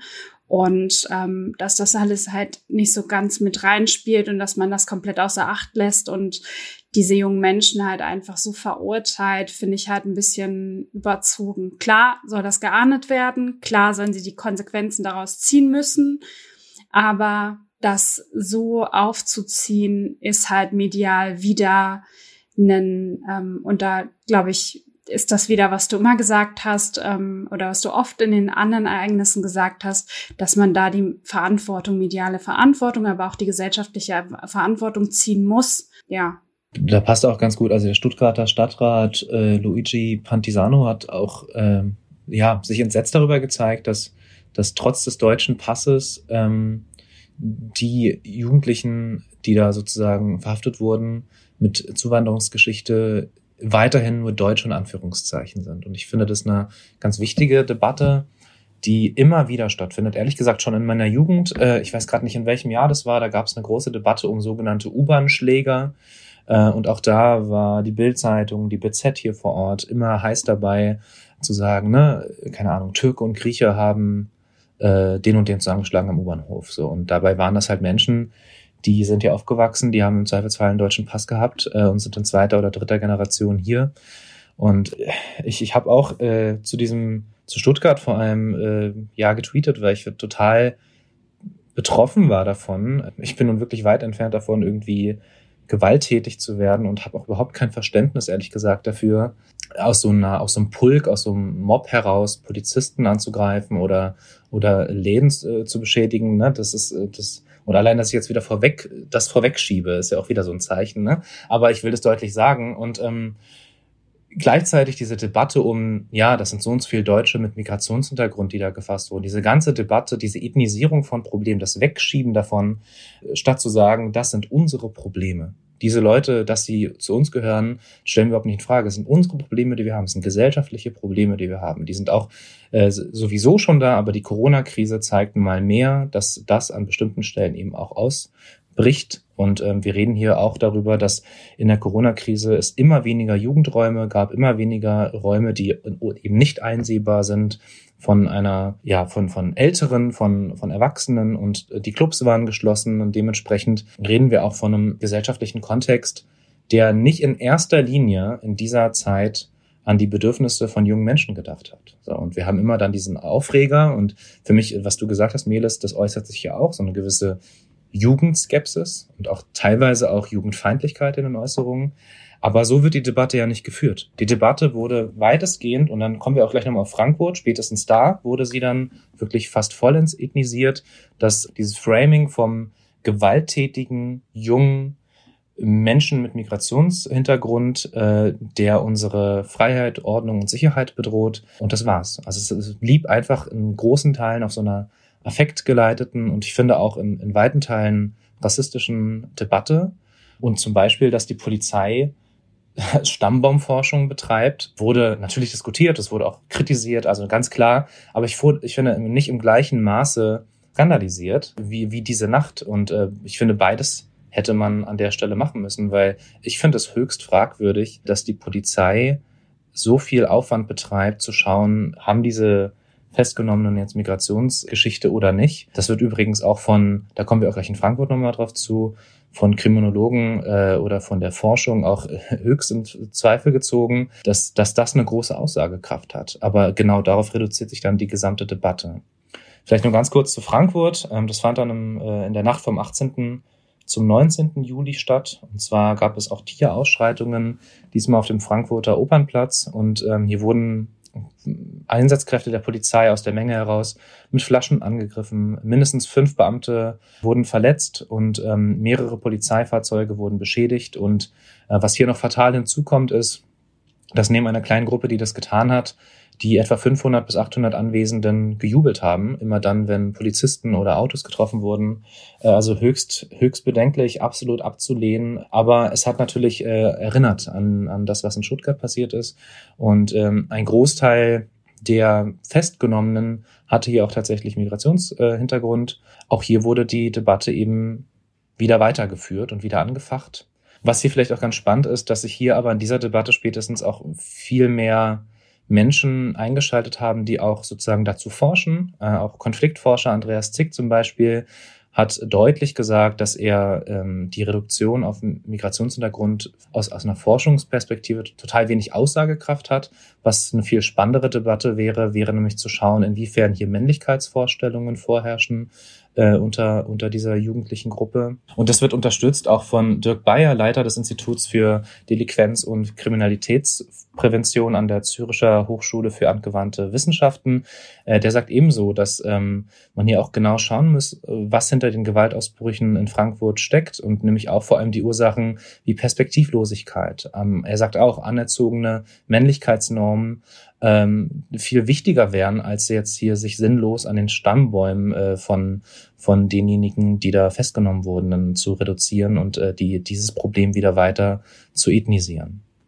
Und ich finde, das, äh, das ist ehrlich gesagt etwas, was dann im Nachgang, also wir reden jetzt hier von Dezember, überhaupt nicht mehr stattfand. Also wir haben eigentlich keinen, aufgrund dieser, also aufgrund dieser Ereignisse überhaupt keine nachhaltige Debatte über, weder darüber geführt, was ist mit jungen Menschen in dieser Gesellschaft, vor allem unter der Corona-Krise, was mit Jugendräumen, die total wichtig sind, was sind sinnvolle Präventionsmaßnahmen, äh, aber eben auch dieser ganze Aspekt, äh, Aspekt von Männlichkeitsvorstellungen, von Männlichkeitsnormen, was ja ein total wichtiger Aspekt ist. Ne? Also natürlich äh, gibt es die, äh, insbesondere unter jungen Menschen, äh, insbesondere unter verschiedenen sozialen Gruppen, aber das wurde überhaupt nicht weitergeführt, diese Debatte. Ich finde halt, das reproduziert sich einfach. Also das, wie wir versuchen halt auch Menschen mit sogenannten Migrationshintergrund ähm, in, in Kästen zu packen. Ne? Also das ist ein guter Mensch mit Migrationshintergrund und das ist ein schlechter, ähm, dass man halt dadurch auch genau diese, die, also dass man dieses Bild verfestigt, ne, von Menschen mit Migrationshintergrund, aber auch vor allem Männern mit Migrationshintergrund.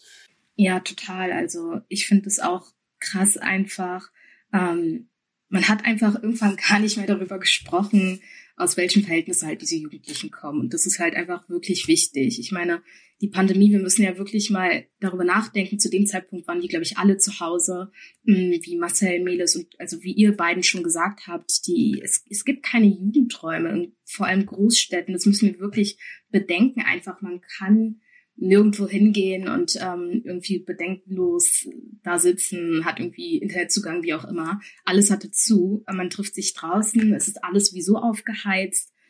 Und man weiß ja letztendlich auch nicht, was zu Hause ist. Ich meine, die ähm, Statistik ähm, über über häusliche Gewalt oder von häuslicher Gewalt ist hochgegangen bis zum geht nicht. Ja, von häuslicher Gewalt sind nicht nur erwachsene Frauen betroffen oder junge Mädchen, das sind auch junge Männer, es sind auch Jugendliche, männliche Jugendliche davon betroffen.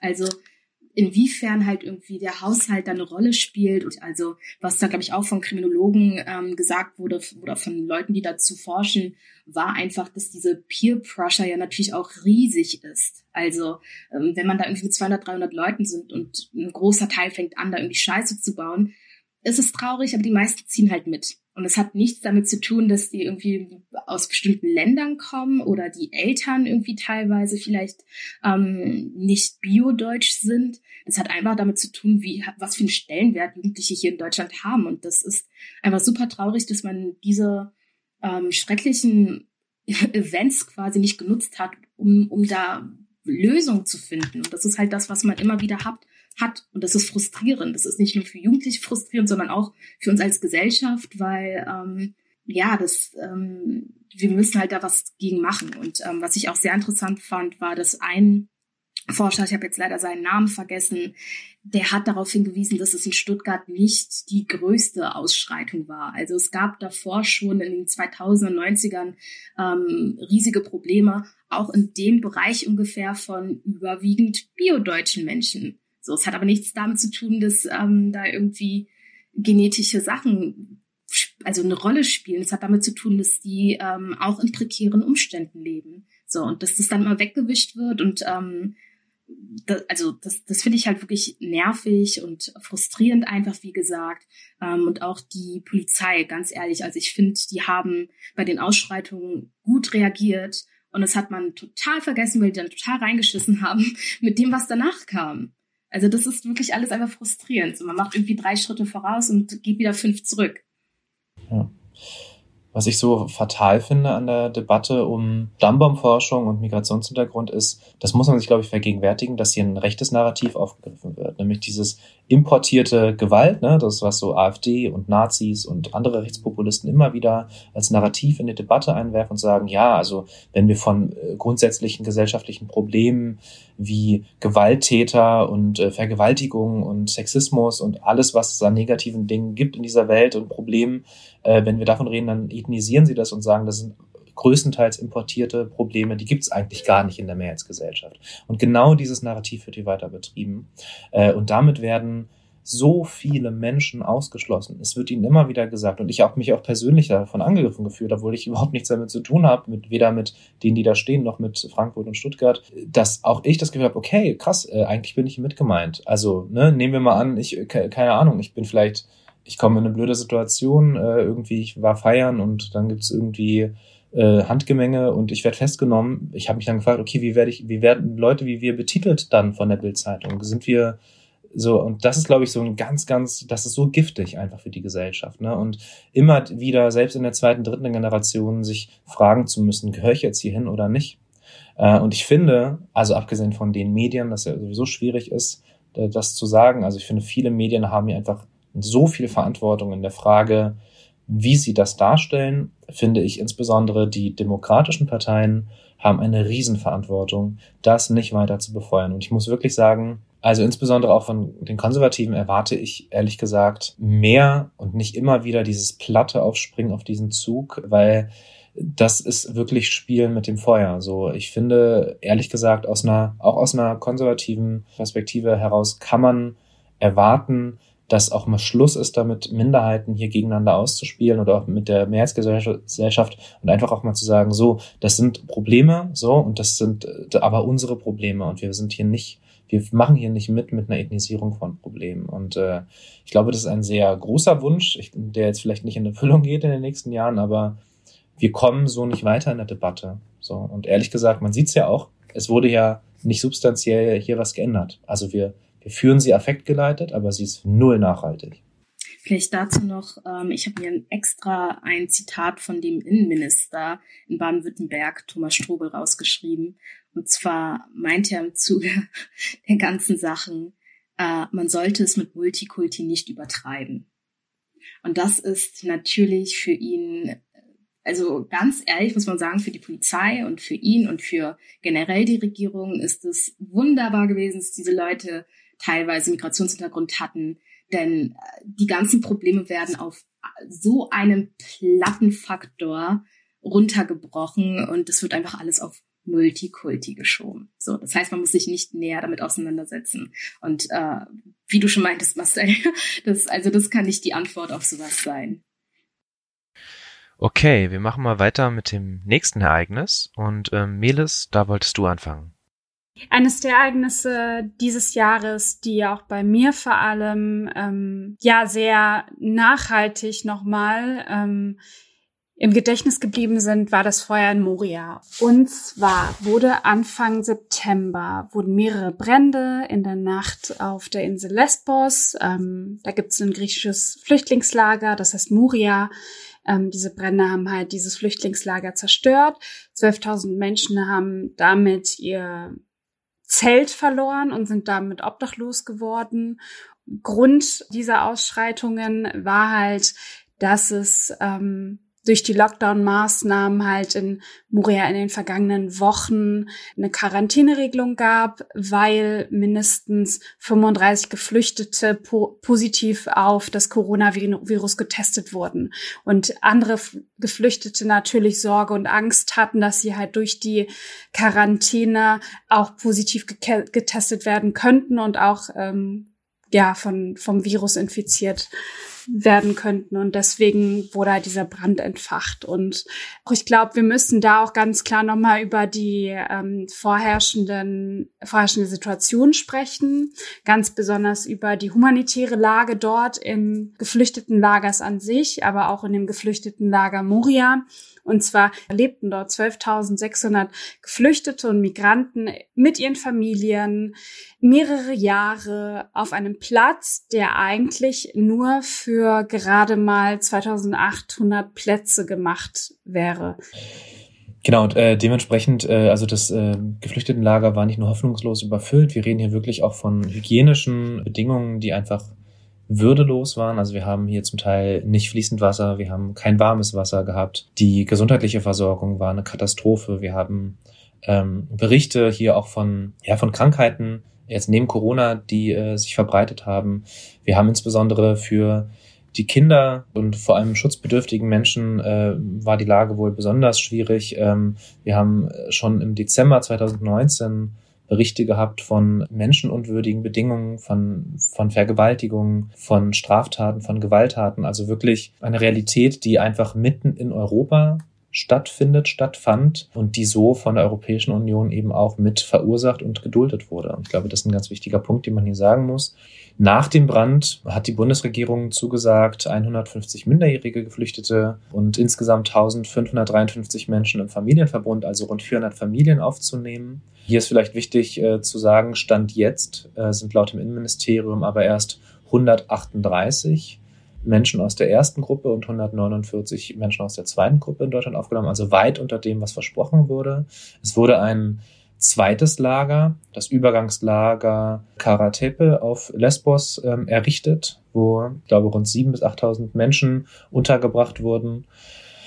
Ja, und im Grunde genommen, äh, das ist, gehört vielleicht auch nochmal mit dazu. Ähm, also auf dem, in dem, auf dem sozusagen Nachfolgelager, was sozusagen auch Moria 2 äh, genannt wurde, haben auch Menschenrechtsorganisationen jetzt in den letzten Wochen und Monaten immer wieder berichtet, dass äh, hier die Menschen ebenso unter schlechten Bedingungen leben, schutzlos direkt am Meer, äh, starke Regenfälle, die das äh, Lager überfluten und ähm, es gibt kaum Toiletten, kaum Duschen, kaum Elektrizität. Also im Grunde genommen hat sich nicht viel an der, an der Lage geändert. Selbst Entwicklungsminister Gerd Müller von der CSU hat sich dann dazu geäußert und hat auch von unmenschlichen Bedingungen gesprochen. Babys werden in nassen Zelten von Ratten gebissen und äh, Tetanus breitet sich aus. Und das auch, also man, man sieht hier an der Stelle, dass dass Deutschland nicht unbedingt oder Europa nicht unbedingt ähm, viel aus dem Brand auf, in Moria gelernt hat.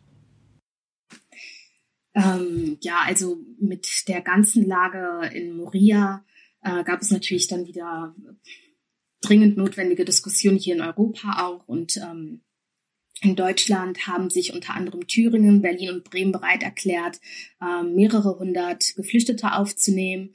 Und ähm, dann gab es aber einen Dissens quasi mit unserem Minister Seehofer, der das nämlich verhindern wollte und ähm, das, glaube ich, auch geschafft hat.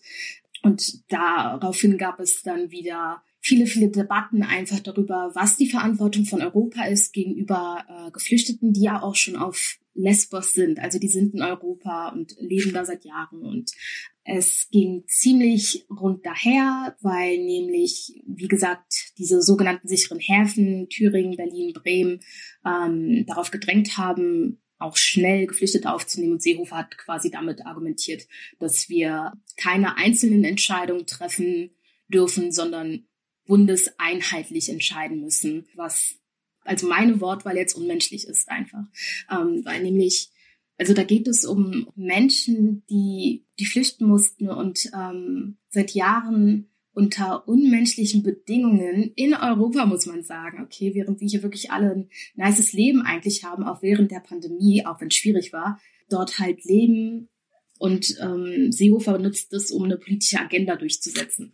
Da hat nämlich dann auch dazu ähm, Erik Markert von den Grünen, der im Europäischen Parlament vertreten ist, einen richtig guten Satz gesagt. Ähm, ich zitiere, die Logik hinter der Aussage, nicht mehr Menschen aufzunehmen, weil es eine europäische Lösung verhindere, verstehe ich nicht mit dem Leid der Menschen Druck auf andere Staaten aufzubauen, ist inhuman. Und ähm, ich finde, das hat er super damit einfach getroffen, weil mich seit Jahren eigentlich mit dem Menschenleben von Menschen, die wirklich Hilfe brauchen, äh, gespielt wird, beziehungsweise das als politische Agenda genommen wird, um Druck auf andere Länder zu machen. Und ähm, also klar, dass wir eine europäische Lösung brauchen, total selbstverständlich, da gehe ich voll konform, aber nicht während Menschen ähm, in unserem Gebiet sterben und ja, Familien und Leben zerstört werden, werden damit.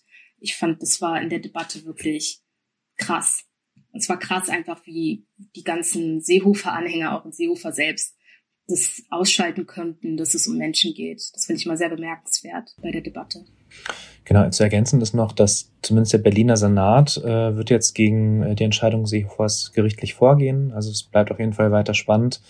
Aber was man schon, glaube ich, auch jetzt im Dezember rückblickend auf das Jahr festhalten muss, an der grundsätzlichen Problematik und auch an den menschenunwürdigen Bedingungen im geflüchteten Lager auf Lesbos hat sich nichts, aber auch gar nichts geändert. Klar, es gab einige, die aufgenommen wurden, aber für so viele Menschen ähm, sind diese geflüchteten Lager in Europa tatsächlich Orte der Inhumanität weiterhin. Und ich glaube, das ist ein super, also eines von vielen, aber auch ein weiterer Schandfleck der europäischen Außen- und Geflüchtetenpolitik.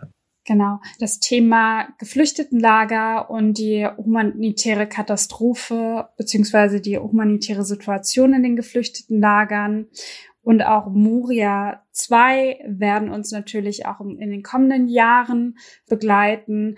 Ähm, ich glaube, es ist total wichtig, weiterhin den Diskurs da und das Augenmerk drauf zu haben und auf die inhumanen Begebenheiten. Dann sind wir im Oktober, im September, Oktober. Wir haben seitdem viel diskutiert öffentlich über Rassismus in staatlichen Strukturen, insbesondere die Frage, hat die Polizei ein Rassismusproblem und auch die Frage, braucht es eine Rassismusstudie, hier vielleicht einleitend als Grundlage. Auch in diesem Jahr wurden vom sogenannten NSU 2.0 unterzeichnet, ähm, ja eine Serie an Morddrohungen äh, anonym verschickt, an äh, unter anderem an Opferanwälte im NSU-Prozess, aber auch an prominente Menschen äh, und Menschen, die sich öffentlich gegen Rassismus, Antisemitismus für Geflüchtete und äh, Migrantinnen einsetzen, verschickt. Und äh, das Pikante an der äh, ganzen Geschichte ist, dass in mindestens drei Fällen wurden diese Dateien vorher am Computer der Polizei Hessen, dreimal von der Polizei Berlin, zweimal von der Polizei Hamburg abgerufen und dass in diesem Zuge mindestens 70 rechtsradikale Verdachtsfälle in der hessischen Polizei entdeckt wurden. Äh, das heißt, die Frage, die ja tatsächlich da im Raum steht, ist, gibt es ein rechtes Netzwerk bei der Polizei? Hat die Polizei hier ein Problem, was ebenfalls hinzukam im September 2020? Ein Fall unter mehreren in diesem Jahr. Wir haben jetzt erstmal stellvertretend rausgesucht, waren 29 PolizistInnen aus NRW, die in einer Chatgruppe waren und ähm, sich gegenseitig rechtsextremistische Materialien geschickt haben. Unter anderem Bilder und Comics von BPOCs, die ermordet wurden, äh, die erschossen werden. Und die wurden auch suspendiert und es wird ein Verfahren, wurde ein Verfahren eingeleitet wegen Volksverhetzung und Verbreitung von Symbolen rechtswidriger Organisation. Und die große Frage der Debatte war, sind das Einzelfälle oder ist das symptomatisch für die Polizei? Und äh, in dem Kontext wurde monatelang eine Debatte geführt. Also es kam schnell die Forderung nach einer Rassismusstudie und äh, Innenminister Horst Seehofer hat sich monatelang gegen eine solche Rassismusstudie gewehrt weil er sieht darin eine Vorverurteilung von PolizistInnen. Es kam dann sozusagen Druck von vor allem von den Bundesländern, insbesondere von Niedersachsen, Berlin, Bremen, Hamburg, Thüringen, Sachsen-Anhalt, die für sich gesagt haben, wir machen das, wir brauchen das unbedingt. Und am Ende ist Seehofer ähm, eingeschränkt und hat gesagt, okay, wir machen eine Studie, aber es ist eine Studie insbesondere zu den Alltagserfahrungen von Polizistinnen und Polizisten über die Arbeitsbelastung und ein Nebenaspekt davon wird sein, dass man auch über Rassismus forscht. Das Ganze ist äh, angelegt auf drei Jahre und durchführen wird die Studie die Deutsche Hochschule der Polizei. Genau. Cindy, willst du was dazu sagen? Ist ein sehr spannendes Thema auf jeden Fall. Ähm, spannend in dem Sinne, um ehrlich zu sein, einfach dadurch, dass ähm, es in Deutschland natürlich schon seit Jahren mehrere Berichte darüber gibt, jetzt ist einfach wirklich wieder hochgekommen, einfach wie tief verwickelt einige Polizisten einfach in diesem rechten Netz sind. Und es ist nicht mal wichtig, wie viele, also doch, es ist natürlich ist es wichtig zu wissen, wie viele Leute halt rechte Ideologien in der Polizei haben. Ähm, aber ich finde, in der Debatte wird es immer zu sehr darauf gelenkt, dass nicht alle Polizisten halt diese Ideologie teilen. Und ganz ehrlich persönlich, mir geht es darum gar nicht. Es reichen schon 15 Leute, die sich organisieren und also die schlimmsten Taten vertuschen können, wie wir es teilweise auch bei den NSU-Morden hatten. Also, dass man teilweise Akten nicht mal einsehen kann oder Akten verloren gegangen sind oder ja andere Fälle einfach. Das ist unglaublich und man fühlt sich unsicher. Also ich muss ehrlich sagen, ich habe mich am Anfang nicht wirklich viel mit dem Thema Rassismus in der Polizei auseinandergesetzt. Nicht, weil ich das nicht für wichtig halte, sondern einfach, weil ich mich unsicher fühle. So, und ich glaube, vielen anderen geht es auch so. Dieses Jahr hat er natürlich gezeigt, dass man da nicht drum herum kommt und das ist auch wichtig und ich bin froh, dass die Debatte offen ist. Aber ich persönlich bin super unsicher, wenn halt der leitende Kopf der Polizeigewerkschaft solche Debatten versucht unterzubuttern. Ich fühle mich verunsichert, wenn Seehofer sich bedingungslos hinter die Polizei stellt und ähm, versucht, Erlebnisse von BPOC zu unterdrücken. Es ist wirklich angsteinflößend einfach. Und ähm, ja, nicht nur in der Polizei, sondern auch in der Bundeswehr. Also ich weiß nicht, was für schlimme Nachrichten dieses Jahr alles schon rausgekommen sind. Ich habe irgendwie zwei, drei gesehen und ähm, wollte schon gar nicht mehr weiterlesen, weil ich nämlich das Gefühl habe, so wie es jetzt gerade ist, werden wir nicht viel ändern können. Bin sehr froh, dass die Debatte und die Leute, die sich halt darum bemüht haben, es wirklich geschafft haben, dass man jetzt sich dazu bereit erklärt hat, halt diese Studie zu machen. Das ist super wichtig.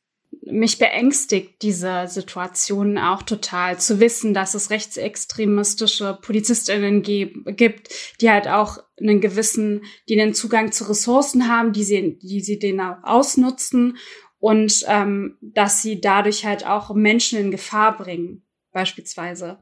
Ich stelle mir aber immer die Frage, wenn jemand dagegen argumentiert, warum die Rassismus in der Rassismusstudie nicht wichtig wäre, beziehungsweise dagegen argumentieren, warum es keine geben sollte, stelle ich mir immer die Frage, was ist die Aufgabe der Polizei? Die Aufgabe der Polizei ist, alle Menschen zu schützen, und da schließt für mich auch ein, gegen Rassismus vorzugehen. Und da ist ja schon auf der Hand, weshalb eine Rassismusstudie unglaublich wichtig ist. Ich will aber noch mal einen Fokus auf eine ganz andere Debatte ähm, setzen. Und zwar Seehofer selbst hat ja, bevor er überhaupt gesagt hat, dass es so eine ähm, Studie in abgeschwächter Fassung geben wird, hat er ja gesagt, dass hat er versucht, in den Medien eine Art Diskursverschiebung stattfinden zu lassen. Und zwar zu sagen, Rassismus, De Debatte, das ist alles zu überzogen. Es muss erst zunächst darum gehen, dass ähm, die Polizistinnen an sich ähm, ganz viel Gewalt erfahren würden. Ne? Also er hat ganz klar versucht, diese Rassismusdebatte innerhalb der Gesellschaft umzulenken, umzumünzen in, ja, aber gegenüber der Polizei wird auch Gewalt angewandt. Das sind alles an sich legitime und richtige Beobachtungen, die wir halt gerade gesellschaftlich auch haben. Aber ich finde, beides kann man nicht in einen Topf setzen und Rassismus hat an sich oder bedingt nicht automatisch, dass man Gewalt gegenüber, gegenüber Polizistinnen oder auch Feuerwehrmännern und Frauen ausübt. Und ähm, da wünsche ich mir halt so eine klarere Differenzierung und hoffe auch, dass das die Studie mit sich bringen wird, auch vor allem in Berlin. Und ich wünsche mir auch ganz besonders, also oder ich stelle das so ein bisschen in Frage, wie sehr ähm, diese Studie auch an sich aussagekräftig sein kann, weil sie ja selbst von der Polizei erstellt wird. Ich glaube, durch eine unabhängige Stelle institutionelle Stelle, die halt auch eben die Polizei vielleicht so ein bisschen kritisch reflektiert, wäre das halt, glaube ich, eine viel umfangreichere, eine facettenreichere und eine viel differenziertere Studie.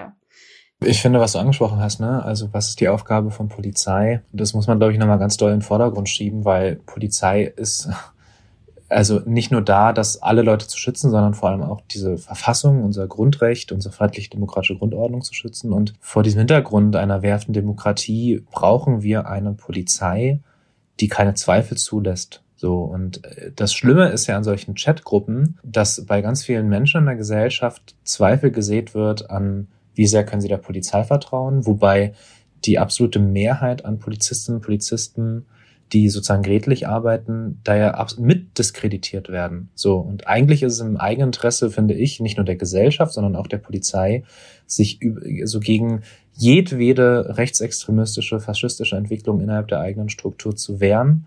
Und dafür braucht man Wissen. So dafür braucht, dafür gibt es, da gibt es auch kaum Daten zu. Das muss man auch nochmal dazu sagen. Das heißt, wir brauchen endlich Daten dazu. Und mein Eindruck ist, was Seehofer jetzt mit dieser großen Studie zur Alltagserfahrung macht, ist dieses Thema vermengen in einen großen, in ein großes Thema und damit wird es untergehen und innerhalb der nächsten drei Jahre kommt dann irgendein Bericht und der hat so wenig Aussagekraft, dass wir eigentlich hier wieder mal substanziell nicht weiterkommen. Und das heißt, das Problem verschiebt sich, wir werden weiter darüber diskutieren müssen. Es wird weiter Fälle geben, aber das, das große Problem erstmal Netzwerke erkennen, das Problem erkennen und dann wirklich auch Dinge tun und, und äh, politische Entscheidungen treffen und Reformen anstoßen, damit die Polizei im eigenen, aus einem eigenen Interesse heraus ja so, solche Kräfte einfach und erkennen kann, isolieren kann und äh, sozusagen entfernen kann, äh, das wird, glaube ich, dann eben nicht stattfinden. Und das ist, glaube ich, das Problem an der Debatte.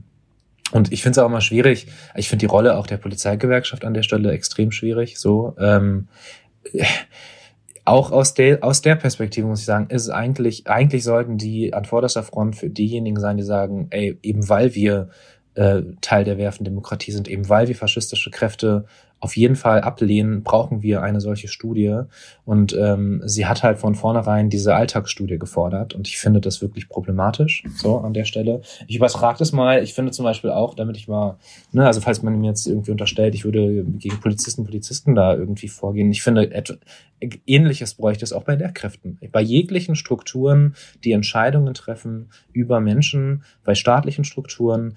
Wir haben auch bei Lehrkräften äh, strukturell sicherlich auch Probleme, so was, äh, was Vorurteile angeht. Und auch da gibt es Studien, dazu braucht es Studien. Ich finde es absolut wichtig, dass wir als Staat, als Gesellschaft den Staat dann in Pflicht nehmen und sagen, hey, ähm, wir haben an dich ganz hohe Ansprüche und das heißt eben, solche rechten Strukturen dürfen wir gar nicht erst zulassen. Wir dürfen keine Räume schaffen, wir dürfen auch keine Strukturen in der, in der Autoritätskette schaffen. Es gab, gibt auch diesen Fall, ich weiß gerade seinen Namen nicht, dieser Polizeischüler, der seine Ausbildung abgebrochen hat. Ähm, Simon Neumeier, genau. Der hat ja auch berichtet, ne, dass innerhalb der Polizeiakademie es mehrere Fälle gibt, die er mitbekommen hat, wo rechtsextremistisches Dank Gedankengut äh, äh, verbreitet wird. Und das Problem, was sich ja auch oft dann herausstellt, ist, dass selbst wenn du das im Vorgesetzten meldest, aufgrund dieser Struktur das klein gehalten wird und die überhaupt nicht ernst genommen wird. Es gibt überhaupt keine objektiven Meldeketten, äh, die das Polizei, die das Problem wirklich angehen. Und ähm, deswegen ja, mal schauen. Also ich bin da sehr, sehr skeptisch, was die Aussagekraft angeht. Ähm, aber das werden wir dann sicherlich nochmal an anderer Stelle diskutieren. Ja, lass uns mal aufgrund der Zeit vielleicht weiterkommen. ähm, wir sind ja jetzt mittlerweile schon im November. Alle, die jetzt bis jetzt durchgehalten haben, äh, vielen Dank dafür. Äh, Impfstoff. Ähm, Meles, ich glaube, den Pfad hast du vorbereitet. Ja, und zwar ähm, haben wir ja schon einstiegs ähm, mitbekommen, dass Corona eigentlich unser ganzes Jahr irgendwie dominiert hat. da kam ja unter anderem raus am 9. November, dass U Shahin und Özlem Türeci, ForscherInnen und GründerInnen der Firma BioNTech, die ähm, einen Impfstoff für, gegen Corona hergestellt haben, der über 90 Prozent wirkt. Und ähm, das ist auf jeden Fall ein super gutes Zeichen. Sie haben also der Grund ähm, oder grundsätzlich, womit sie sich in ihrer Firma beschäftigen, ist, dass sie versuchen, individuelle Arzneimittel halt herzustellen, aber besonders mit dem Fokus, ähm, ja, den Krebs zu bekämpfen. Und ähm, da haben sie halt als eines der Firmen, die halt relativ früh auch an, am Coronavirus geforscht hat, im Januar damit begonnen und ähm, ja, diesen Impfstoff hergestellt. Und ähm, ich finde an, an sich spannend ähm, die mediale Wiederbegleitung von sozusagen dieser tollen Nachricht, dass es einen Impfstoff gibt, der auch wirkt. Und zwar, dass es wieder so eine Art, ja, das sind diese gut integrierten Menschen mit sogenanntem Migrationshintergrund, die halt Anerkennung bekommen, weil sie halt hier ganz klar was Gutes für die Gesellschaft und auch für die deutsche Gesellschaft oder für die ganze ähm, Welt getan haben und dass man da auch wieder so ein bisschen darüber sprechen muss, ähm, wie werden an sich Menschen, die halt vielleicht in erster Generation oder auch in zweiter und dritter Generation hier in Deutschland leben, überhaupt aufgefasst und dargestellt. Und Cindy, wie fandest du denn die Art, wie beide ForscherInnen sozusagen medial mit begleitet wurden? Ja, als erstmal vielen Dank für die Zusammenfassung. Ich fand die mediale Darstellung, ja, wie soll ich das nett verpacken? Ich fand es ähm, enttäuschend. Ich war enttäuscht. Also erstmal, dass von Ur Shahin und seiner Frau gesprochen wurde. Also seit wann reden wir in 2020 immer noch von der Frau von? Also das ist wirklich ja, einfach enttäuschend einfach. Sie hat einen Namen und sie hat einen riesigen Teil dazu beigetragen, dass wir hoffentlich in den nächsten Jahren wieder fröhlich ähm, zum Lollapalooza hüpfen können oder was auch immer, okay? Und dass dann auch noch darüber gesprochen wurde, dass das ein deutscher Mann ist, der es geschafft hat. Ich finde es wunderschön, dass erstmal seine, seine, seine, seine Herkunft keine Rolle gespielt hat.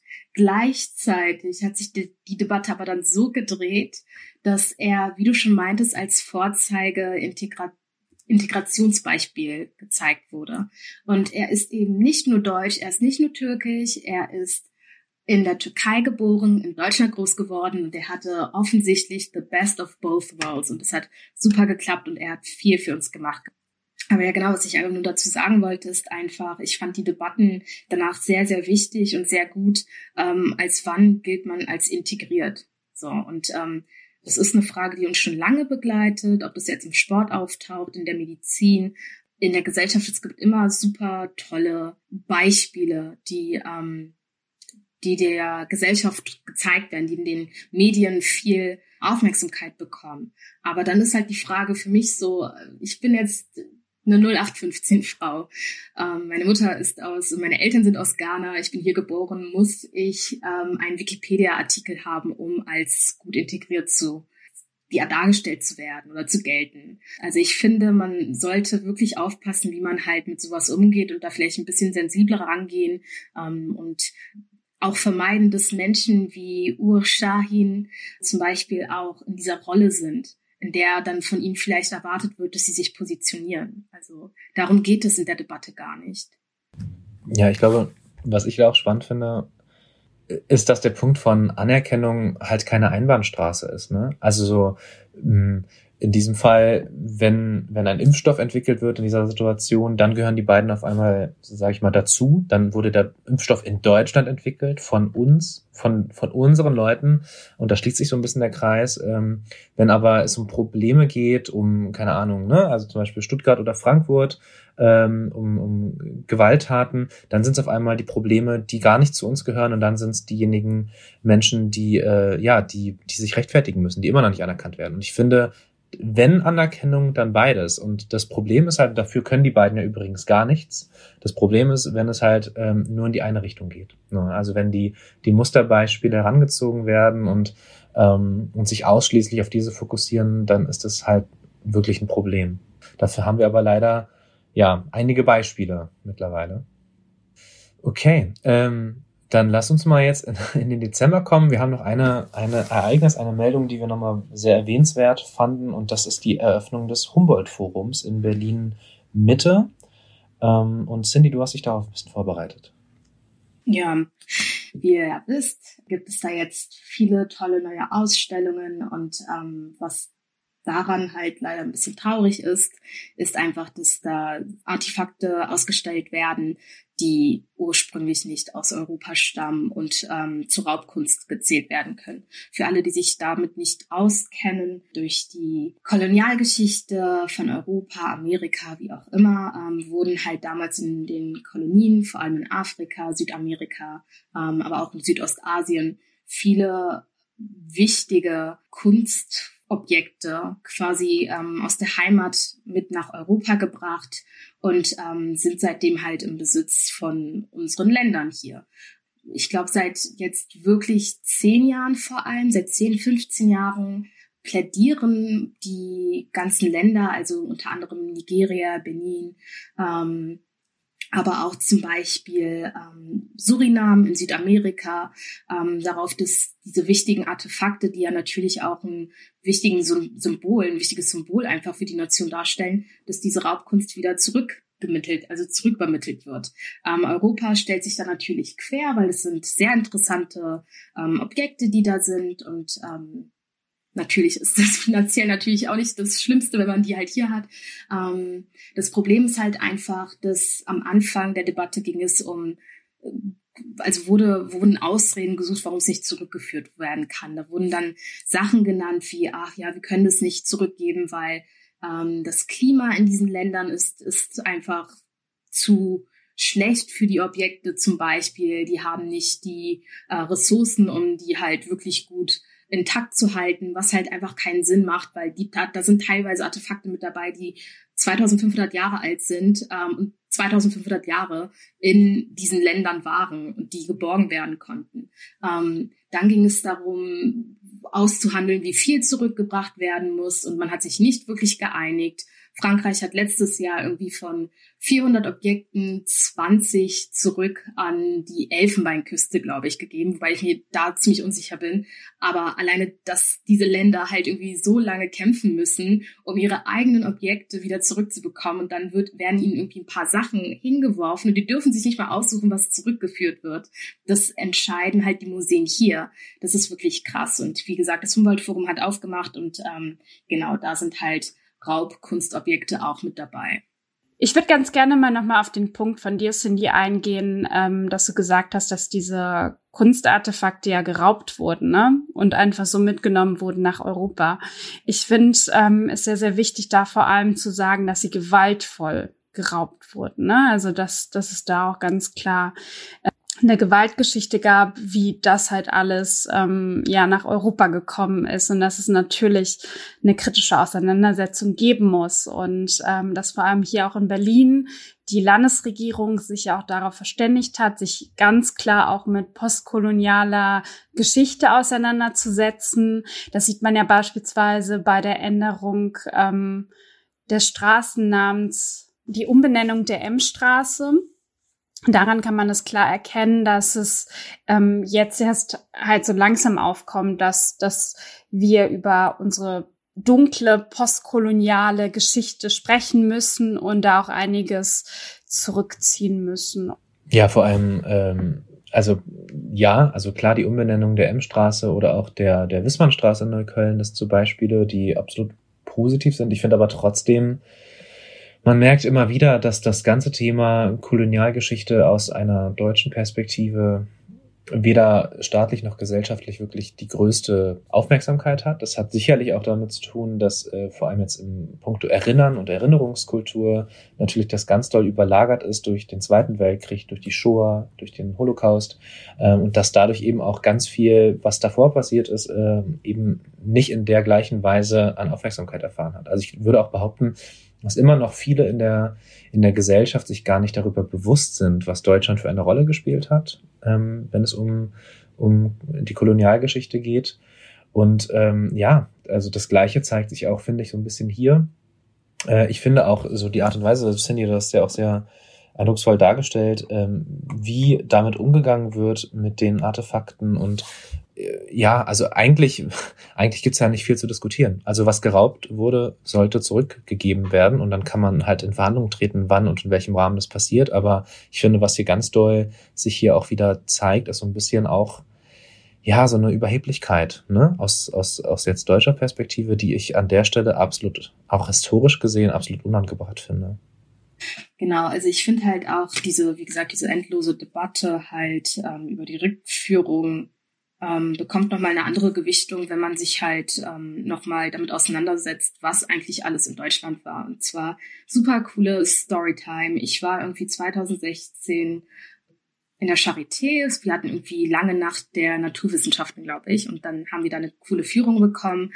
Und äh, dann waren wir in einem Gang, wo teilweise, also wirklich, da waren schlimme Bilder. Also die, das Krankenhaus hat auf jeden Fall viel herausgearbeitet aus der schlimmen Geschichte und die haben halt auch dran teilgenommen, also die Charité. Und dann meinte halt die eine, ähm, ja, die eine, die uns das halt alles äh, gezeigt hat, ja, ähm, zur Zeit der Kolonialgeschichte gab es ja auch den Völkermord an den Herero und ähm, Nama in Namibien und ähm, im Zuge dessen wurden halt viele Körper auch nach Deutschland importiert, damit die halt ähm, examiniert werden können. Und wir standen da und dann, dann waren da teilweise Bilder und dann meinte sie, dass auch noch heute Gebeine im Keller des Krankenhauses sind. Und ich stand halt da und ich war obviously die einzige Schwarze, die da war. Und alle waren natürlich irgendwie ein bisschen bedrückt, aber dann ging es weiter und es gab wieder andere coole Sachen, die man sich angucken konnte. Und ich musste, also ich war, glaube ich, den ganzen Abend echt wieder gedrückt und ich habe das lange nicht vergessen, dass einfach im Keller ähm, rück, also ja, nicht Leichen, aber ja, Gebeine von, von Menschen sind, die halt gegen ihren Willen in, nach Europa gebracht wurden, die ermordet wurden und jetzt im Keller der Charité halt sind.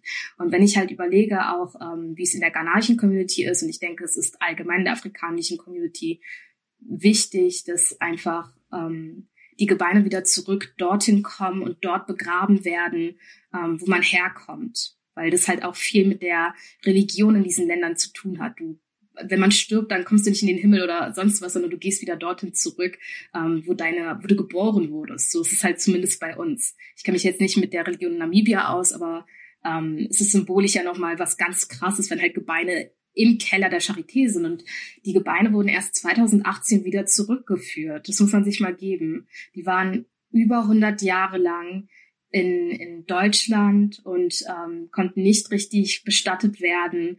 Und 2018 haben wir es erst hinbekommen, die rückzuführen. Und jetzt diskutieren wir, also jetzt hat diese Ausstellung geöffnet und da sind Raubobjekte drinne. Also wie ihr schon meintet, es ist nicht richtig aufgearbeitet und man muss halt beachten, es geht nicht um, es ist klar, es geht auch um Geschichte, aber für afrodeutsche Menschen oder für afrikanisch oder ja für die afrikanische Diaspora hängt da auch viel Schmerz und Erinnerung einfach dran, ähm, was für einen Stellenwert man früher hatte und was für einen Stellenwert man heute noch hat. Ja, ist jetzt schwer, äh, einen Übergang zu finden. Ähm, wir haben, ja, wir haben viel besprochen für dieses Jahr. Und wenn euch jetzt noch Themen, Ereignisse oder Personen auffallen, die wir vergessen haben, dann tut uns es leid. Wir haben natürlich nicht alles besprechen können, was äh, dieses Jahr hergibt. Ihr seht ja vielleicht auch an der Zeit, dass äh, das auch sehr umfangreich ist. Ähm, deswegen haben wir uns halt auf die Themen beschränkt, die uns besonders wichtig waren, nochmal zu diskutieren. Wenn ihr Fragen oder Feedback zu unserem Jahresrückblick habt, dann schreibt uns unter podcast powerofcolor at gmail.com. Folgt uns gerne auch über die sozialen Netzwerke auf Instagram oder auch Facebook und lasst uns dort gerne Feedback oder ein Like da. Wir hoffen, dass unsere kleine Extra-Folge euch gefallen hat. Ähm, uns hat es auf jeden Fall riesen Spaß gemacht, darüber zu reden und ähm, auch mal nochmal zusammenzufassen, was dieses Jahr eigentlich für unsere Communities alles passiert ist und wie, dass wir doch nochmal ein Stück weitergekommen sind ähm, in den Debatten und ähm, ja, vielen anderen Sachen auch. Ich hoffe oder wir hoffen, dass ihr in diesem Sinne die restlichen Tage im Jahr 2020 noch genießen könnt und genau freuen uns, wenn ihr das nächste Mal auch wieder einschaltet, uns folgt ähm, und ja, wir hören uns dann im neuen Jahr nochmal. Kommt gut ins neue Jahr und bleibt gesund. Tschüss. Tschüssi. Tüdelü.